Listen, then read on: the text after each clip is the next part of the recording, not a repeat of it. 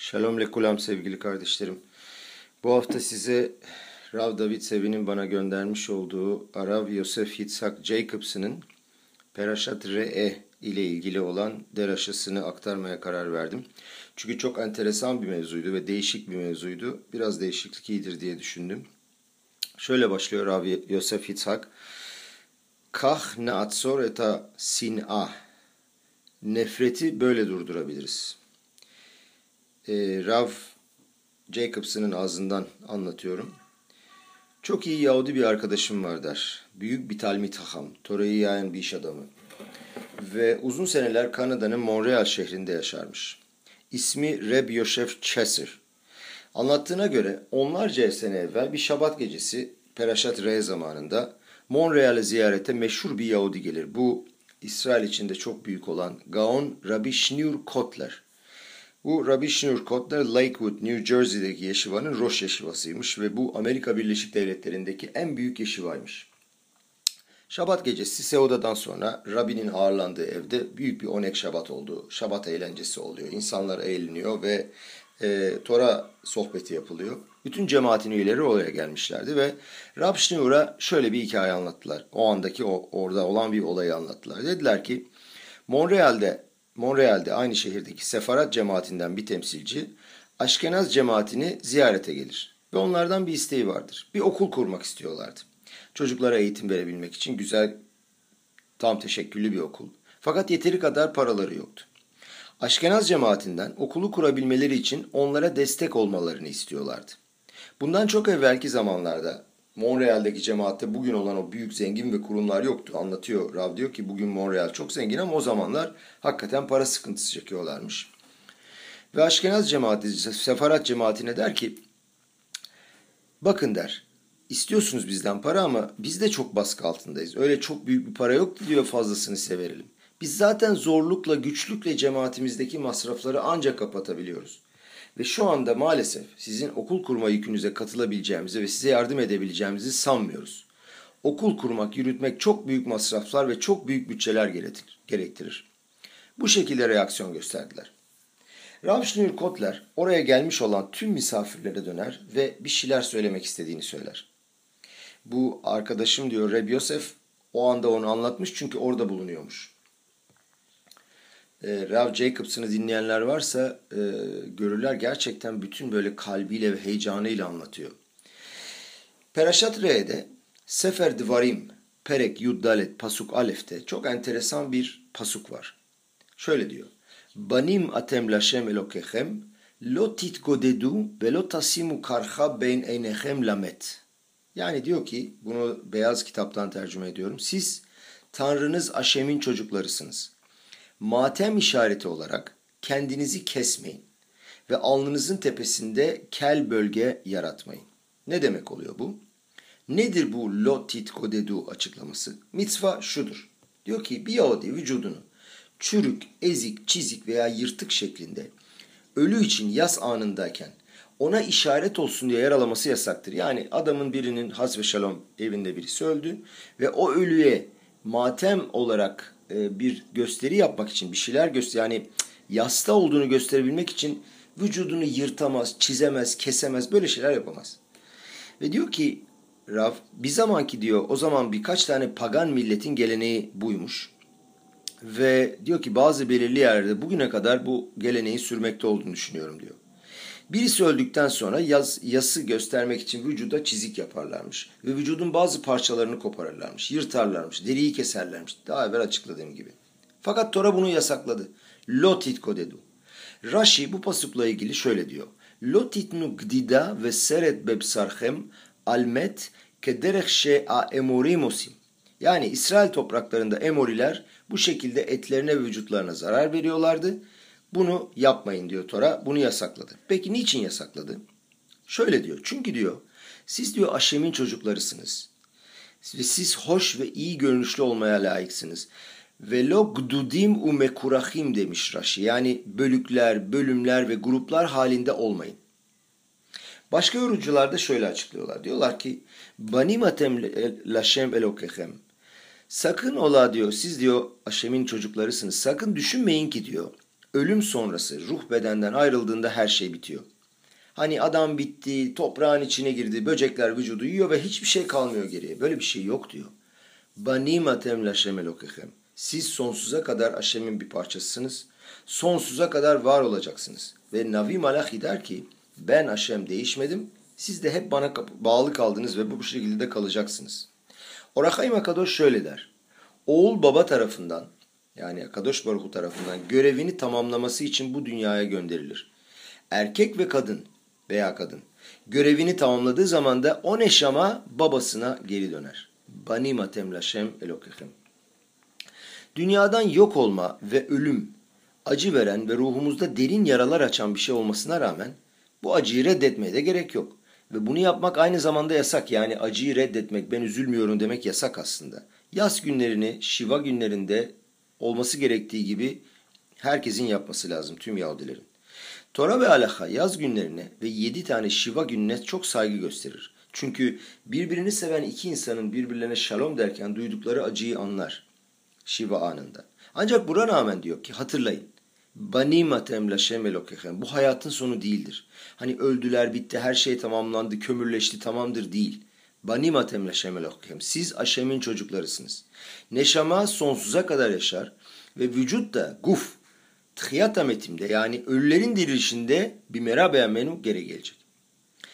Bu peraşa re'deki lotase yani yapma mitzvalarından biridir. Burada çok enteresan ve acayip bir şey var. Gmara'da Talmud'da Masehet Yevamot Yud Gimel'de Lo Titgodedu için başka bir yorum daha var. Diyor ki Titgodedu aguda kelimesinden gelir. Yani agud. Agud ne demek? Organizasyon, birim, kuruluş, association. Lo Titgodedu'nun yorumu şu. Lo ta'asu agudot agudot. Yani cemaati değişik gruplara ve birimlere bölme. Cemaatler, sinagoglar, yeşivalar ve aileler içinde mahloket yaratma, çelişki yaratma. Yapma diyor bunları. Karşılıklı saygı ve güven olsun. Tek bir toplum birimi içinde olunsun. Birimler arasında kavga, çekişme, çelişki, nefret ve kıskançlık olmasın. Bunun üzerine Maral Miprak şöyle bir soru sorar. Maral Miprak'ın e, Humaş yani beş tane Tora kitabı, Hamişe Humşa Humaş ve Raşi üzerine yorum yaptığı Gur Arya adında çok meşhur bir kitabı var. Genellikle diyor Mağaran Miprak, Hazal Talmud'da ve Midraş'ta birçok pasuğu yorumlarlar ve yazılı Tora'da kısaca yazılmış olan pasukları yorumlamak, açıklamak ve detaylandırmak onların görevidir. Fakat genellikle diyor hahamlarımızın yorumları Tora'daki açıklanmış olan kelimelere yani basit kelime anlamlarına uygundur. Fakat burada basit yorumla Gemara'daki yorum arasında kesinlikle hiçbir bağlantı yok. Sanki diyor ikisi ayrı bir kıtadan, ayrı bir gezegenden geliyor gibi. Birbirinden çok farklı. Nasıl hahamlar Masehet Yevamot Daf Yud Gimel'de gelip diyorlar. Lotit kodedu açıklaması vücutta kesikler ve yaralar meydana getirir. Derini yırtma derken burada yani Gimara'da tamamen açıklama farklı. Diyor ki işte yok şehrin içinde insanlar arasında, Beddinle Beddin arasında, sinagoglar ve aileler arasında aynı sinagogun içinde sakın ha diyor mahluk, mahluk et yaratma, çelişki yaratma, tartışma yaratma. Ne alakası var bu iki yorumun? Ve nasıl böyle bir şey yapabilirler? İnanılması zor, doğal olmayan, basit olan anlamdan farklı ve tamamen farklı bir yerde görünüyor. Bu Mağaral'in sorusu. Ve Maharal buna çok değer veriyor. Diyor ki eğer bunu tam olarak anlayamazsak hahamlarımızın bu cümleleri yorumlama metotlarını da anlayamayız.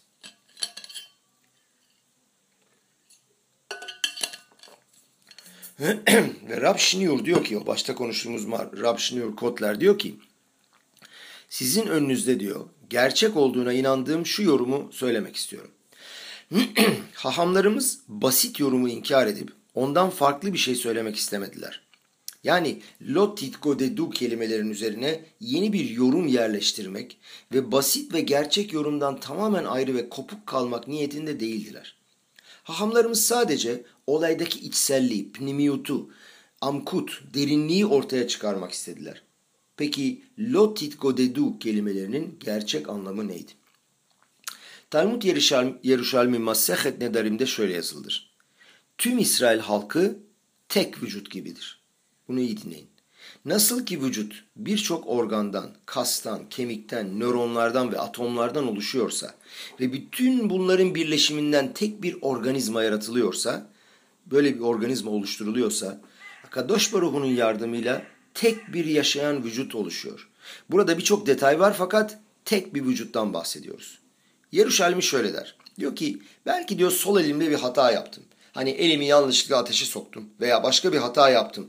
Acaba sağ el sol, al, sol elden intikam mı almalı? Onu cezalandırmalı mı? Ha sen hata mı yaptın? Yanlış mı yaptın? Şimdi ben sana yanlış yapma ne demek olduğunu gösteririm deyip ha deyip çat çat çat vuracak mı sağ el sol ele? Komik değil mi bu? Niçin yapsın? Ben kendi elimi, niçin komik? Ben kendi elimi bacağıma, kafama, karnıma ve elime vurduğum zaman sen kendime vurmuş oluyorum. Yabancı bir adama vurmuyorum ki. Yani kendime acı çektirmiş oluyorum. Çünkü diyor ki iki ayrı el olabiliriz fakat bir bedene aitiz. Yeruşalmi şöyle der.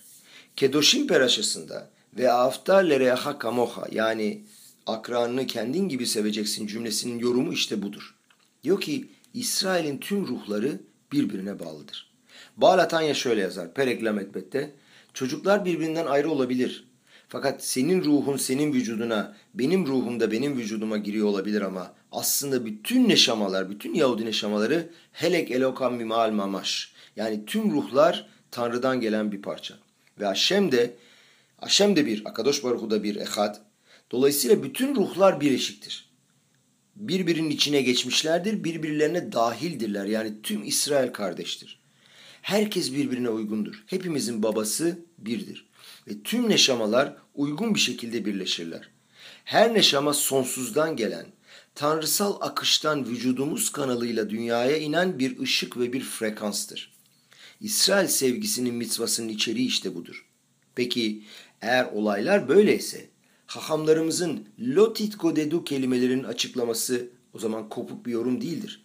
Aslında bu basit yorumun yani o yara yapma yorumunun içsel anlamıdır. Peki ne dedik? Nedir lotitko dedu?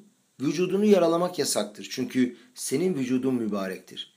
Çizik yapmak yasaktır. Vücudu iyileştirmek için yapılan ameliyatlar esnasında vücudu kesmekten, neşterle kesmekten, doktorların kesmesinden bahsetmiyoruz. Vücuda zarar vermekten bahsediyoruz. Alakaya göre adamın kendi vücuduna zarar vermesi yasaktır. Rambam ve Şulhan Aruh'ta Bağlatanya şöyle açıklar. Vücut Tanrı'nın sahip olduğu bir nesnedir. Guf kinyano şelaşem yani bize ait değil. Ben vücudumun sahibi patronu değilim. Vücut Akadosh Baruhu'ya olan, ait olan mübarek bir vücuttur. Raf Shlomo Yosef Zeven Leor Alaha kitabında şöyle yazar.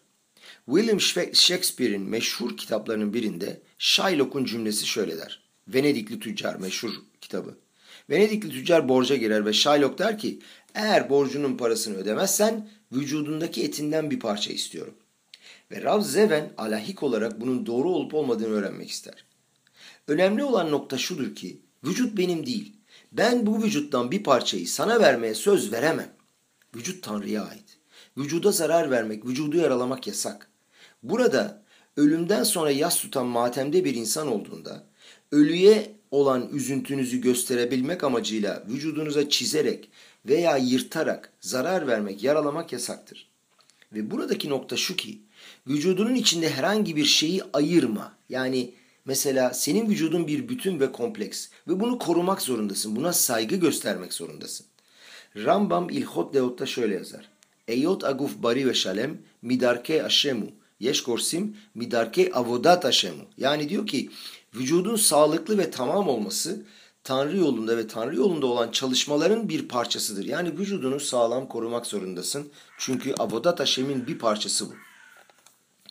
Arap Magid Mimezriç'ten bir mektup vardır.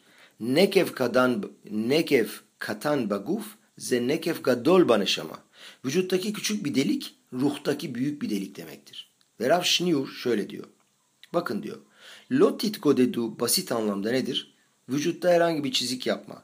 Vücuttaki deri ile altındaki et arasında bir ayrım yapma. Onları birbirinden ayırma. Vücudundan herhangi bir deri yırtma veya Tanrı korusun kesme. Ve Gemara bunun üzerine yorum yapıyor. Lotit kodedu, lota asu agudot agudot. Yani grupları ayrı organizasyonlara bölme. O zaman ikisi de aynı şey. Ben iki Yahudi arasında bir ayrılık yaratırsam aslında kendi vücudumu yırtıp atıyorum. Vücudundan yaşayan bir parçayı kesiyorum. Tek bir vücut arasında ayrılık yaratıyorum. İşte bu Lotit Kodedu'nun gerçekten doğru olan yorumudur. Bu Gumara'nın tamamen farklı ve değişik yaratıcı bir yorum yapması değildir. Bu gerçek yorumdur. Yani Lotit Kodedu tekrar ediyor. Basit anlamı vücuttan herhangi bir şey yırtma, herhangi bir şey koparma diyor. Ama aynı zamanda bu şuna eşit. Sen bir Yahudi ile diğeri arasında, bir aile ile diğeri arasında, bir aile içindeki arkadaşlar arasında, bir cemaatle diğer cemaat arasında Aşkenaz Sıfarat gibi İsrail halkının tek vücudu içinde çelişki, kıskançlık, nefret oluşturduğun zaman işte sen aslında bunu yapıyorsun. Lotit kodedu. Sen sadece bir adam ile diğeri arasında ayrılık yaratmıyorsun. Biz kompleks ve birleşik bir organizmayız. Kendi fiziksel derimi kestiğim zaman vücudumu kesmiş oluyorum. Kendimi senden veya seni başkasından ayırdığım zaman sizin aranızda ayrım oluşturduğum zaman neşamadan sanki bir bölümü kesmiş oluyorum ve ayrı bir parça yaratıyorum. Tek bir neşamayı yarat ayırıyorum. Çünkü bizim neşamamız unutmayalım ki tektir. Burayı iyice anladıktan sonra fevkalade bir hikaye daha anlatmak istiyorum diyor Rob Jacobson. Affedersiniz. Bu hikayeyi Sefer Hute Meşulaş adlı kitaptan okudum diyor. Çok enteresan bir biyografi.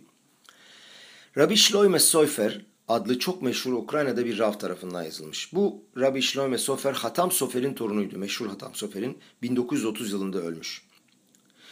Dedesi Hatam Sofer Prejburg'un Ravıydı. Bugün Bratislava olan. O da 1830 yılında ölmüştü. Hatam Sofer'in oğlu Ktav Sofer'di. O da babasının yerini doldurdu öldürdükten sonra. Rabbi Avraham Shmuel Binyamin Sofer. Onun oğlu olan Rabbi Shloime Sofer de Ukrayna'da Berksas adlı ülkenin sınırına yakın bir yerde ravdı. Hem babasının bazı yazılarını ortaya çıkardı hem de babasının, dedesinin ve atalarının biyografilerini yazmış olduğu bir kitap derledi. Bu kitabın adı Sefer Huta Meşulaş. Çok enteresan bir kitap diyor Rav çünkü bir önceki yüzyılda yazılmış. Çok eski değil. Ve kaynakları kendilerine çok yakın olan insanlardan alınmıştı. Hani birinci, ikinci, üçüncü azdan değil bu yazdıklarını gerçekten yakın ailesinden duymuştu. Dolayısıyla diyor bu kitaba güvenilebilir. Çok enteresan, çok heyecan verici bir hikaye yazdı bu kitabında. Bizi diyor çok zor bir döneme geri getiriyor. Mitnagdim ve Hasidim arasında büyük mohloket, büyük tartışma ve çelişki olan dönemden bahsediyoruz. Bu gerçekten Yahudi tarihinde e, talihsiz bir olaydır. Bunu anlamak ve bilmek lazım. Baal Shem Tov, Hasidik akımın, Hasidut akımının babası olan Baal Shem Tov 1760 yılında ölmüştü. Onun yerini alan Magid Mi Mezrich, Rabbi Doivberi doldurdu. O da 1772 yılında öldü. Daha sonra Magid Mi Mezrich'in büyük talebeleri, meşhur talebeleri, e, Doğu Avrupa'nın bir sürü ülkesine yayıldılar. Polonya, Rusya, Beyaz Rusya, Lita, Macaristan, Galicia'ya gittiler. Ve orada Torada Hasidut'u bu admorlar ve değişik liderler tarafından, Magid Mezic'in talebeleri tarafından yayıldı. Ve orada Gaon Mivilne adında büyük bir bilgi ortaya çıktı. Dönemin en büyük dahilerinden, Gaonlarından biriydi. Tora konusundaki dehası, keskinliği, derinliği, dürüstlüğü, sitkutu ve keduşası, kutsallığı olağanüstüydü. Fakat yanlış anlamalar, ve şahitlikler ve burada uzatmak istemediğimiz birçok olay, bir, olaylar yüzünden büyük bir mahloket ayratıldı bu iki grup arasında. Ve bu gruplara Hasidim ve Mitnagdim adı verildi. İsmine çok saygı duyulan Gaomi Vilna, Hasidlere karşı maalesef Herem'e imza attı. Yani bu bir tür afarozdu, toplumdan dışlama. Bu toplumdan dışlama çok sert, acı ve üzüntü vericiydi.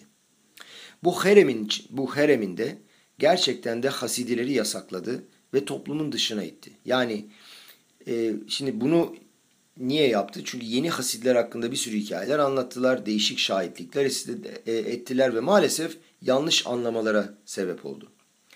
O hasitlerin has ve şalom alahayı ve şulhana ruhu yerinden sökeceklerini düşündü. Mitzvaları köklerinden sökeceğini ve yeni bir Yahudiliğin kurulacağını düşündü ve bundan şüphe duydu. Ve bu yüzden onları afaroz etti.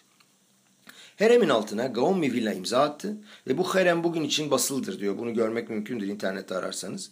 Birkaç kitapta basılmış. Ve aynı zamanda Gaon Mivilla'nın değişik talebeleri de buna imza attılar. Çok enteresandır. Çoğunuzun ismini duyduğu, onun çok büyük ve bilge bir talebesi olan Rabbi Chaim Volozhin ve daha sonra Volozhin'in Ravı ve Roş Yeşivası'nın başı olan Rav bu heremin altına imza atmadı. Kardeşi de atmadı. Reb Chaim Volozhin'in bir erkek kardeşi vardı. İsmi Rabbi Shlome Chaim Volozhin. Reb Zalmele ismini vermişlerdi ona. Reb Zalmele diyorlar ki abisinden bile daha büyük bir Gaon olarak düşünülüyordu. Ve Gaon Mivilna'nın çok yakın ve sevdiği bir talebesiydi. Reb Zalmele 1756 yılında doğdu. Baal Şemtov'un ölümünden 4 yıl önce. Bunların hepsi pdf'te yazılı. Daha sonra üstünden geçebilirsiniz. Gençliğinde 32 yaşındayken 1788 yaşında çok genç olarak öldü. Ve tüm Tora konusunda çok derin ve büyük bir bilgisi vardı ve Gaon Mivilna'dan 10 yıl önce ölmüştü. Anlattıklarına göre gençliğinde 24 yaşındayken Reb Zalman ezbere, dikkat edin ezbere, tüm Tanah'ı, Talmud Bavli, Talmud Yeruşalmi, Toseftan'ın kitapları, Midraşlar, Mehiltalar, Rambam, Tur, Zohar ve Tikunim'i ezbere bilirdi. Şöyle anlatıyor. Abisi olan Rab Hayim Mibolajin diyormuş ki o tüm Tora hakkında o kadar bilgiye sahip ve hakimmiş ki Bak'i Betora diyorlar. Tüm Tora'yı bir Yahudinin sanki bizim hani Aşre Şöbete Haudiya Lohasela dediğimiz mizmor vardır ya her gün üç kere okuduğumuz. Biz onu nasıl biliyorsak o da bütün Tora'yı böyle ezbere bilirmiş. Daha önce dediğimiz gibi dediğimiz gibi gençliğinde ölmüştü. Rabbi Shloime Sofer Huta Meşulaş kitabında şöyle anlatır.